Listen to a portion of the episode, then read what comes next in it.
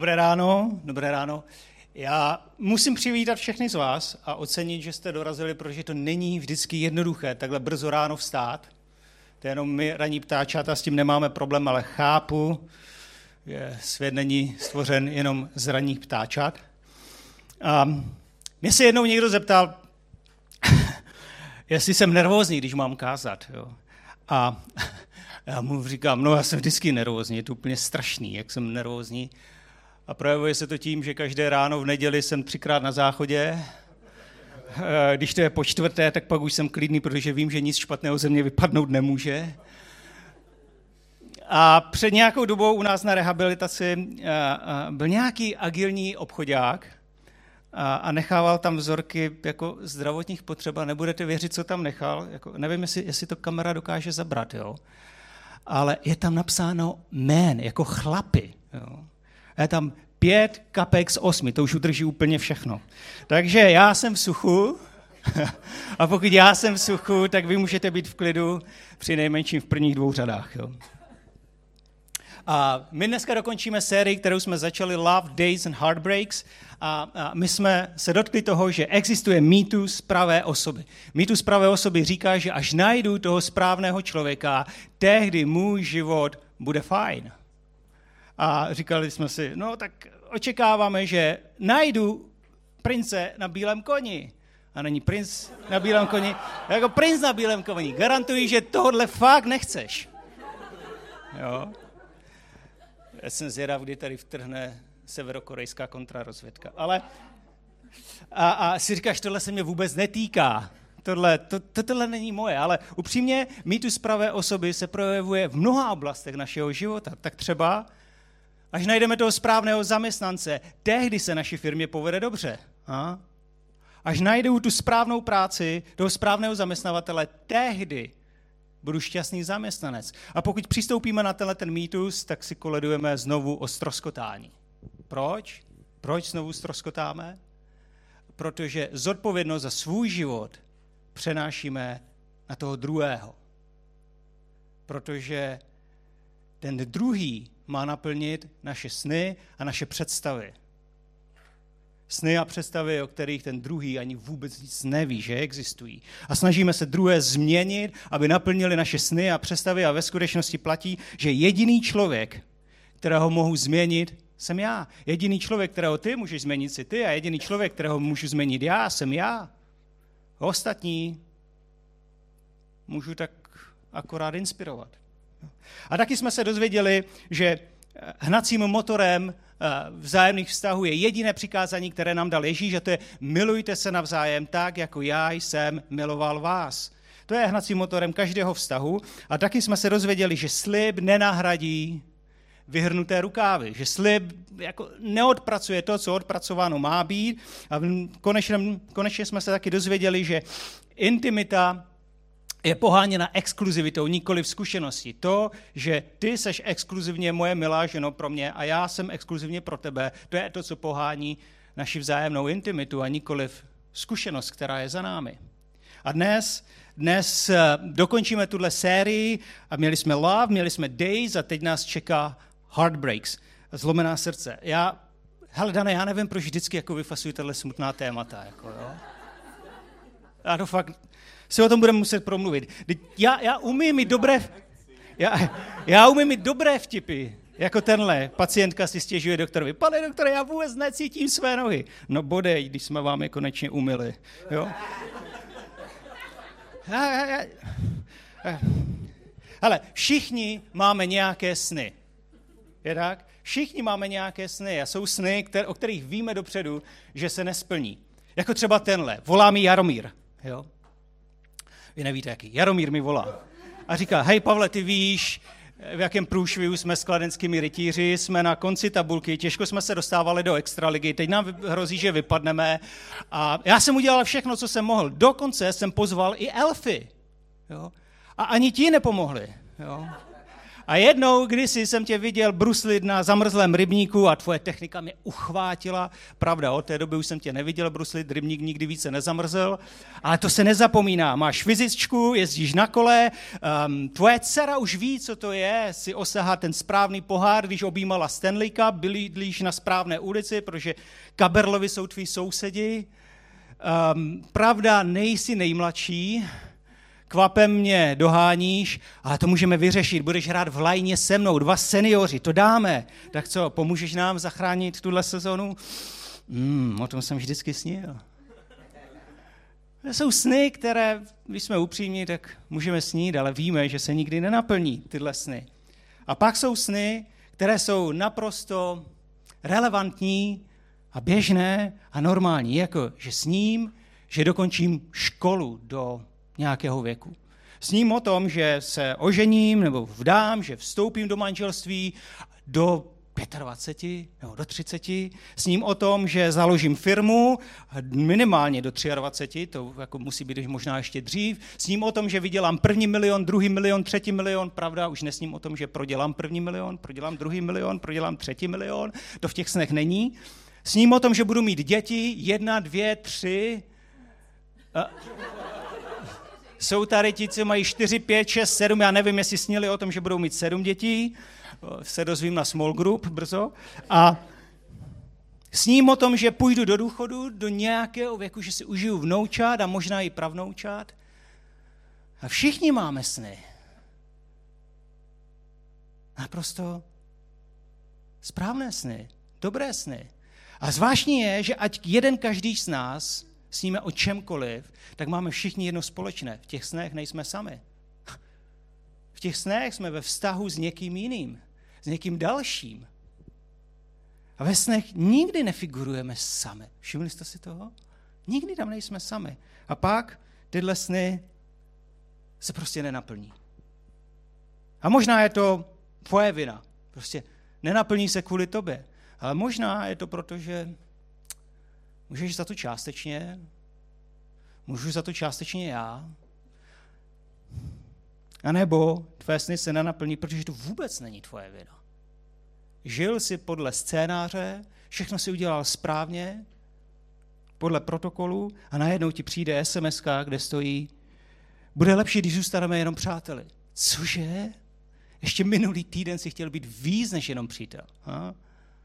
Nebo tvoje druhé manželství začíná mít podobu toho prvního manželství a ty si říkáš, s ním o tom, že moje třetí manželství a, a někdo jiný říká, no ty se úplně zbláznil, dřív než budeš mít ty šanci zmrvit třetí manželství, já chci mít šanci vstoupit aspoň do prvního manželství. A co je smutné na tom je to, že tvoje a moje sny se nenaplňují, ale naplňují se sny našich přátel a lidí kolem. A ještě smutnější je to, že tvoje sny se nenaplňují, ale vypadá to, že tví přátelé a lidi kolem žijí tvoje sny. A pokud seš v této situaci, tak upřímně je mi to líto. Ne, jako, že ty seš v této situaci, já nejsem, protože pokud jsi v této situaci, tak je to bolest, kterou nic jen tak nespláchne. Neexistuje žádné slovo, které by byly dostatečné pro to, aby tuhle bolest mohlo vzít stranou. A Bible, Bible zná několik osob, které prožívali to tež. Třeba Marie. Marie, představte si, že Marie za záhadných okolností otěhotní, všichni mají otazníky, jak se to stalo, porodí syna a potká uznávaného proroka a prorok ji řekne, ale i tvou vlastní duší pronikne meč. Marie je zhruba 18, sní o tom, že má konečně dítě, sní o tom, že bude mít krásný život a uznávaný prorok ji řekne, i tvou vlastní duší pronikne meč. A garantuji ti, že to není něco, co bychom si asi dali na ledničku. A pokud jo, tak jsme zrali pro ústav docenta Chocholouška. A, jako, a to není něco, co, co bychom chtěli slyšet a co bychom chtěli vidět. A když studujeme evangelium, tak, tak, tak vidíme, že Marie všechna ta slova uchovávala ve svém srdci. Její představa o životě byla jiná, než ji bylo prorokem řečeno. Nebo Jan Křtitel, což byl Marijin synovec. snil o tom, že jeho život bude trvat výrazně díl a nakonec dochází k závěru, že člověk si nemůže vzít nic, není-li mu to dáno z nebe. A nebo ještě lepší, Ježíš, samotný Ježíš. Nacházíme ho jeho poslední modlitbě v Getsemanské zahradě, on se modlí a jasně nám ukazuje, že jeho představa o, o konci jeho života byla jiná. Když se modlí, aby ho ten kalich minul. Tohle je moje představa. Já to chci jinak, Bože. Já to chci jinak. Ne takhle, ale já to chci jinak, aby mi ten kalich minul. Ale nakonec Ježíš kapituluje, rezignuje a prohlásí, avšak nemá vůle, ale tvá vůle se stane. A když se naše sny o našem životě nenaplňují, tak zpravidla my lidé panikaříme a zpravidla ztrácíme víru. Avšak největší inspirací pro nás nejsou ty věčně vysmáté tváře, ale tváře, které zdobí vrázky, značící nedávné komplikace a šrámy z bojů a slzy, které dokladují jenom to, že bolest nebyla malá. A jsou to lidé, kteří mají zlomené srdce. Lidé zlomeného srdce, ale lidé zlomeného srdce ještě nejsou zlomení lidé. A něco nás k těmto lidem přitahuje. A přitahuje nás k ním to, že se naučili důvěřovat Bohu i ve chvílích, kdy to vypadá, že Bůh opustil je. A asi nejznámější příběh, který dnes chci vyprávět, je příběh Davida, krále Davida. Král David na podzim svého života, když mu bylo něco přes 60, učinil jedno prohlášení, které bylo pro jeho okolí šokující, prohlášení, které reflektovalo stav jeho srdce a jeho duše, ale nám nebude dávat smysl, pokud se nevrátíme o pár dekád do jeho dospívání a nepodíváme se na jeho život trošku ze začátku. Asi znáte krále Davida, král David eh, pásl ovce svého otce a jednou k ním přijde prorok Samuel, nejznámější prorok té doby, aby našel nového krále a pomazal nového krále. A v té době Izrael měl krále Saula, ale, ale Bůh prostě řekl Samuelovi, hele, já chci, aby si našel nového krále, běž do tohohle domu a najdi nového krále. A Samuel vidí všechny Davidovi bratry a není s tím spokojen, až potom uvidí Davida a Davida pomaže a prorokuje nad ním a pomazal ho za budoucího krále a najednou David se začne projektovat to, co mu Samuel řekl. Já mám být král. Mladí, kterému je zhruba 17 let popustí fantazii na špacír a jeho sny začnou ubírat novou dynamikou. Wow, já jsem pomazán za nového krále. A Izrael stojí před největší hrozbou, doslova do písmene, protože před nimi stojí Goliáš a neví si s ním rady, ale David, David se postaví před Goliáše a důvěřuje Bohu, že Bůh mu pomůže skolit Goliáši, Goliáše, což se taky stalo jedním šutrem trefil Goliáše mezi oči, Goliáš se svalil a, Adam, a David následně zkrátil jeho konfekční velikost zhruba o jednu hlavu. Izraelská armáda propukla v Jásod a, a Saul byl u vytržení a říkal si, wow, tak ho nenapadlo nic lepšího, než mu nabídnout Davidovi jeho dceru, Saulovu dceru a David se zamiluje do Saulovy dcery na první pohled a ti dva se vezmou a David si říká, wow, ono je to fakt pravda, to, co prorokoval Samuel. Jako, já jsem králův zeťák. Opravdu se to naplňuje. Já jednoho dne můžu být králem, to, co mi Samuel prorokoval. A David vychází do boje a, a získává jedno vítězství za druhým a tehdy si Saul uvědomí, jak hroznou chybu udělal, protože zjistil a porozuměl tomu, že si do rodiny přizval legendu. Saul přece chtěl, aby jeho syn Jonatán se stal králem, ale zjišťuje, že lid si přeje, aby to byl David, kdo bude následníkem trůnu. Začíná Davida nenávidět a pronásledovat a usilovat mu o život. Davidovi sny o tom, že bude králem, se rozplývají. Najednou jeho budoucnost je temná. A věřit tomu, že se naplní to, co Bůh mu řekl, že ten sen se naplní, je extrémně těžké. A utíká do pustiny a přichází do jedné vesnice zvané Nob, kde je jeho přítel kněz Achimelech a, a David k němu přijde a ještě udýchaný říká, hej, Achimelechu, já jsem tady kvůli královské záležitosti. Achimelech, a, a kde máš svoje muže? A ti muži jsou okus dál, o to se nestarají, ale já jsem tady v královské záležitosti. Davide, ty jsi tady sám?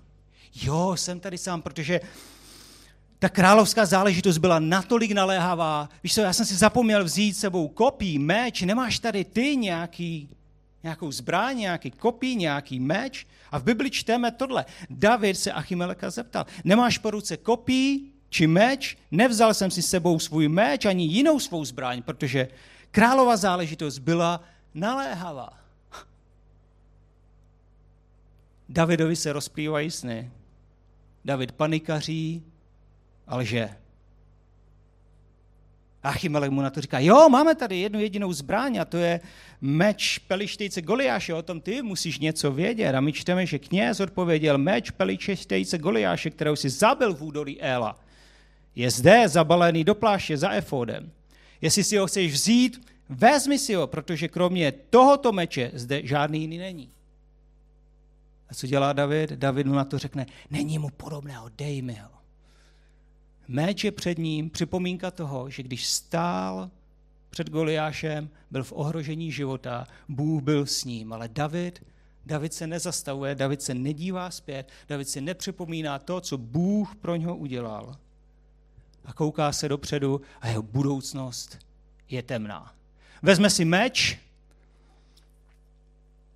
a tím spečetil osud Achimeleka. Protože zanedlouho se to dozví Saul. A Saul přitáhne do vesnice Nob, chytne Achimelecha a říká, co si to udělal? A on, teď je to přece tvůj zeťák. A, a, a, a co jsem měl dělat? Ty jsi mu dal meč? Jo, protože říkal, že přišel v urgentní královské záležitosti a že si nevzal sebou ani žádnou zbraň, tak jsem mu dal jediný meč, který tady byl. A my potom čteme v Bibli, že Saul byl tak rozlícený, že nechal vyvraždit celou vesnici. Muži, ženy, děti a čteme, že dokonce kojenci. Saul ve svém běsnění je nechal vyvraždit. A asi minulost Davida předtím byla temná. Jestli budoucnost Davida předtím byla temná, tak budoucnost po tomhletom činu neexistovala. Jeho život byl rozložen na kousky, protože David věděl, a věděl, že to ví i Izrael, celý národ, že kvůli Davidově lži tekla krev nevinných. Protože David panikařil a David lhal, tak někdo jiný kvůli tomu zemřel. A já si kladu otázku, Pavle, nepřipomíná ti to něco? Rodiče versus dospívající synové a dcery. Rodiče mají jasnou představu a sny o tom, jak bude vypadat život svých dětí. A, a, a, ale jejich dospívající děti se ubírají jinou cestou, cestou, o které se přesvědčení, že vede ke správnému cíli. Máma s tátou ví, že ke správnému cíli nevedou. Ztrácejí trpělivost, panikaří a vypustí slova, která už nelze vzít zpět. A nebo dospívající děti versus rodiče. Dospívající, rodi, eh, dospívající děti vidí rodiče jako za největší brzdu pokroku. To nechápete, jste úplně píp. Já mám přece pravdu, takhle to musí být. A končí to tím, že jedna ze stran řekne, už tě nechci v životě vidět. A slova dojdou svého naplnění následující týdny, měsíce, roky a v některých případech po zbytek života. Sourozenci mají potřebu napravovat všechno, co potřebuje být dle jejich soudu teď hned napraveno. Sousedí, kolegové. A my, následovníci Krista, upřímně jednáme, jako kdyby Bůh vůbec nebyl. Pokud to neurvu já, pokud to neudělám já, tak nikdo to nemůže zachránit. Už jsem příliš dlouho čekal na to, abych mohl vstoupit do manželství. Tuhle holku si vyberu a tuhle si vezmu. Už dlouho jsem čekala na to, abych mohla vstoupit do manželství. Modlila jsem se dlouho, nikdo není. Tenhle kluk je volný, tenhle chlap je volný, toho si vezmu. A v konečném důsledku to, co přijde potom, bývá zpravidla horší, než to bylo předtím. Nebo my jednáme, my křesťané jednáme, jako kdyby Bůh nebyl všemohoucí. A zapomínáme na to, že před nějakou dobou Bůh se dotknul mého a tvého srdce. že my pod tíhou jeho lásky a milosti jsme kapitulovali a vydali jsme mu, vydali jsme mu svůj život. A událo se něco, co do té doby bylo absolutně nemyslitelné. A stal se zázrak v našich životech. A my, křesťani, mnohdy jednáme, jako kdyby Bůh vůbec nebyl všemohoucí. Protože pokud to neuděláme my, pokud to nebude podle našich představ a našich snů, tak je to špatně. A výsledkem toho je osamocení, výsledkem toho je temnota, odcizení, smrt ve vztazích v tom lepším případě, a smrt fyzická v tom horším případě. A naše sny, které jsou vždycky svázány s někým, sny o vztazích, o tom, že s někým se hroutí. Nějaká doba uplynula, posuneme se x dekád a Davidovi je teď něco přes 60 let. Zažil svoje výšiny, zažil svoje údolí a byl hrozný otec. Ztratil morální autoritu po aféře s Batšebou a David v tomto věku se ocitá ve velmi, velmi podobné situaci jako tenkrát ve vesnici Nob. Abšalom, jeho syn, po čtyři roky plánoval spouru proti svému otci, potají a pomalu sbíral lojalitu národa, protože ho štvalo, že jeho otec nevyřešil dostatečně znásilnění Abšalomovy sestry, Davidovy dcery. A najednou Abšalom s nemalou a početnou armádou táhne na Jeruzalém. A David na podzim svého života už nechce bojovat. Ztratil dva syny za svůj život. A vypadá to, že ztratí třetího.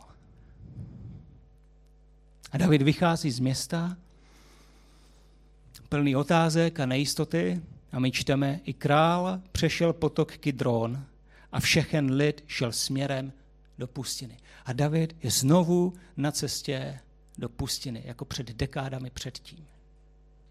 Ale změna je v tomhle.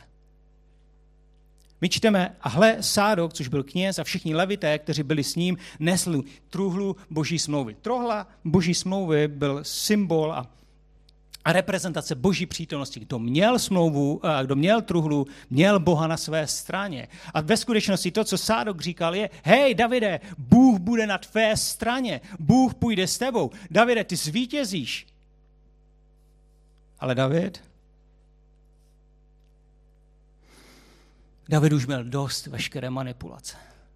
My víme, že při nejmenším dvakrát, při nejmenším dvakrát v životě se dopouštěl manipulace. Jednou to bylo aféra Nob a po druhé to byla aféra Batsheba. A vždycky přitom prolevali krev nevinní lidé. A David toho tentokrát měl dost a říká, já už nebudu smlouvat s Bohem, já už nebudu a nechci ničím manipulovat. A král, my čteme, se otočil k Sádokovi a říká mu toto. Dones boží truhlu zpět do města. Je něco, co, co nikdo nečekal. A pak, co David prohlásil, bylo šokující pro jeho okolí, bylo šokující pro Sádoka, bylo šokující pro Levity, bylo šokující pro všechny, kdo byli s ním, protože my čteme tohle, že David říká, a jestliže naleznu milost v božích očích, tak Bůh mě přivede zpět. A truhlu mi znovu ukáže, a ukáže mi svůj příbytek. Ale pokud, pokud řekne Davide, já nemám v tobě zahlíbení, zde jsem, ať se mnou učiní, co jemu je libo. Jinými slovy David říká, končím se vším smlouváním, končím s manipulací, končím s vyjednáváním. Už toho bylo dost. Končím s tím, abych musel pět na to, že moje představy a moje sny se musí naplnit. Ať on rozhodne. Slova, která zhruba tisíc let rezonovala v muži, jemuž sourozenci neřekli jinak než Ješua, a který se modlí v Getsemanské zahradě a říká, ne má vůle, ale tvá vůle se staň. A Sádok, kněz Sádok to vůbec nechápal. A říká, to, to, to, nemyslíš vážně, Davide? A David, my čteme, se otočil k Sádokovi a řekl, podívej se, jen se vrať v pokoji do města. A tvůj syn taktéž Achimas a Jonatán, syn Abiatarov, oba vaši synové, ať se vrátí s vámi. běžte zpět, nikdo vám to nebude mít za zlé. Já si přeji, aby truhla zůstala ve městě. Já si přeji, aby Abšalom došel požehnání. A pak čteme,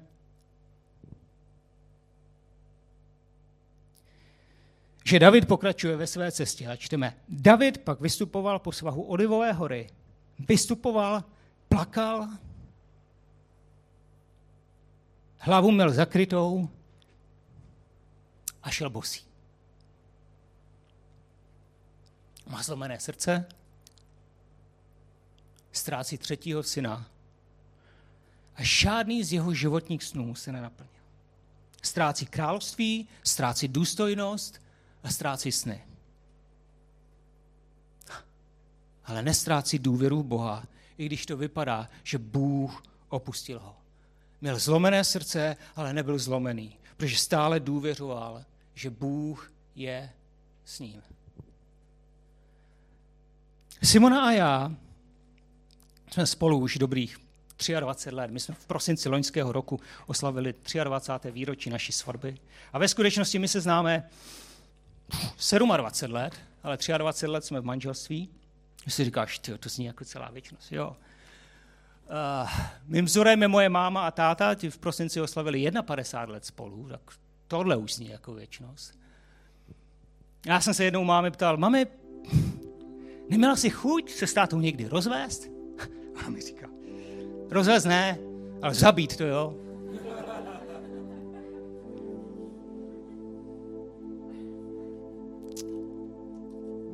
Asi to máme v rodině. Simona a já jsme úplně odlišní. Já jsem silný introvert, ona je silný extrovert. Já nejraději odpočívám sám s knihou, nebo někde sám na kole, jako bez knihy, na kole. A ona má ráda společnost. Ona by nejraději celý den strávila v galerii a já bych nejraději celý den strávil někde na horách nebo na kole. Ona dá na emoce a já na logické uvažování. Ona dá na intuici a já na smysly. Ona čte romantickou beletrii, já čtu naučnou literaturu. Já jsem extrémní ranní ptáče a vstávám něco kolem čtvrté, až den mé ženy začíná výrazně, výrazně později.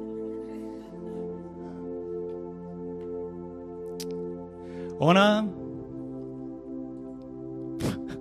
si lije mlíko do kafe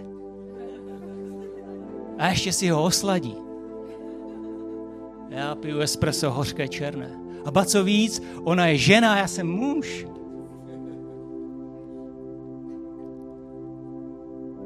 Jak chápete, se mnou to není vždycky úplně jednoduché. Jak dobře chápeš, o třecí plochy není nouze. A jednou před několika lety po takové třecí ploše nacházím sám sebe na kolenou u nás v ložnici a běduji nad tím, že takhle jsem si to přece bože nepředstavoval. Můj sen o manželství vypadal jinak. A pak, pak promluvil hlas, který mluví tišeji než tiše. Vypadá to, že tady chce někdo odejít. Ale ať se rozhodneš jakkoliv, Pavle, já tě budu stále milovat. Ty se nebudeš zlobit? A měl bych? Protože ty říkáš, že co Bůh spojil, ať člověk nerozlučuje. Ah, Pavle, špatně rozumíš mým záměrům. Mým záměrem je, aby si věřil tomu, co říkám, a že to, co říkám, je k tvému prospěchu a prospěchu ostatních. Tak schválně, kolika životů by se dotklo tvoje rozhodnutí odejít? Kolika? Nevím, čtyři, osm, max deset. A v tom je ten problém, Pavle. Protože ty vidíš částečně, já vidím úplně. Ty vidíš nejbližší okolí a současnou generaci. Já vidím široké okolí a generace, které teprve přijdou. A naopak, co by se stalo, kdyby si zůstal? Naučil by ses nejenom ve vztahu, ale v jakékoliv oblasti svého života, že společně s Kristem se dá všechno zvládnout. A zažil by si naplnění toho, co já říkám, že všechno se dá zvládnout s Kristem, který mě posiluje. Ale bylo by to jasné pro tebe, pro tvé blízké okolí, široké okolí, současnou generaci i generace, které přijdou. Ale rozhodnutí je Pavle na tebe. Ať už se rozhodneš jakkoliv, já tě nikdy neopustím. Já jsem ti slíbil, že vždycky budu s tebou. Já tě nikdy neopustím. Pane, ty mi nikdy neopustíš, ty mě budeš vždycky milovat. Pavle, já jsem tě miloval dřív, než ty se rozhodl pro mě. Myslíš si, že na tom něco může změnit? Ale rozhodnutí je na tobě. Ale dovol mi říct ještě jednu věc. Pokud si myslíš, že každé tvé slovo, každý tvůj čin, každý tvůj skutek byl podle mých představ, tak se mílíš. Ale já jsem ti slíbil, že tě nikdy neopustím a budu vždycky s tebou. A co se týče snů, sny nejsou špatné, pomáhají směrovat a pomáhají v těžkých obdobích, ale pokud budeš tvrdošíně stát na tom, aby se tvůj sen naplnil, tak to vypadá, že tvůj Bůh má jméno. Pavel. A v takovém světě už není žádný prostor pro mě. Tak jak se dnes rozhodneš?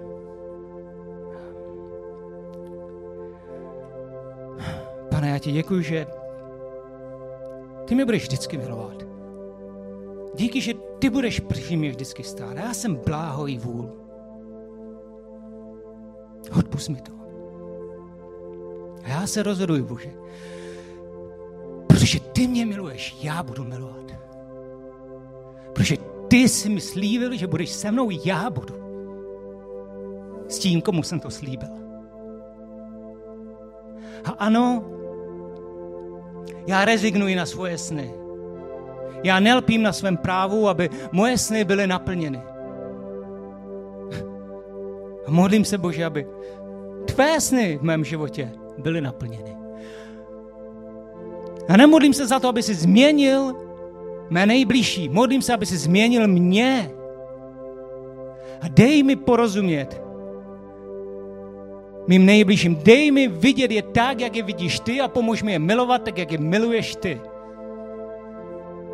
Říká, že spravedlivý sedmkrát padne a sedmkrát povstane. Pomož mi znovu povstat. Pomož mi sebrat odvahu, jít se omluvit a napravit všechno, co jsem zmrvil. Protože ty mě neopustíš. Já nechci opustit. A mé sny se možná nenaplní. Ale ty jsi stále se mnou. To, že se naše sny nenaplní, ještě neznamená, že náš život je u konce. To, že se naše sny nenaplní, ještě neznamená, že svět skončil. Protože ten, který nás miluje a který si zamiloval tebe, je stále s tebou. Bok po boku. A možná se nenaplní tvé sny, ale možná se hraješ důležitou v roli v podstatně lepším a větším snu, který Bůh má. Tak co kdybychom se spolu modlili? Jestli chceš, můžeš se postavit a můžeme se spolu modlit.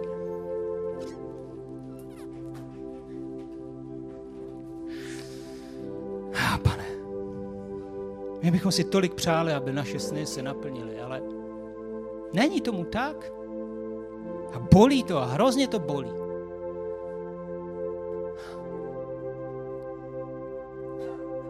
Bože, ztrácíme víru a, a my tě jenom prosíme, pomož naši nevíře. Pomož nám vidět, že život tady nekončí, že něco lepšího, výrazně lepšího, ještě stále před námi. Pomož nám vidět, že ty jsi stále s námi po našem boku, že nás stále miluješ a nikdy neopustíš. Ano, máme zlomené srdce, Bože. Ale nechceme být zlomení lidé. Amen.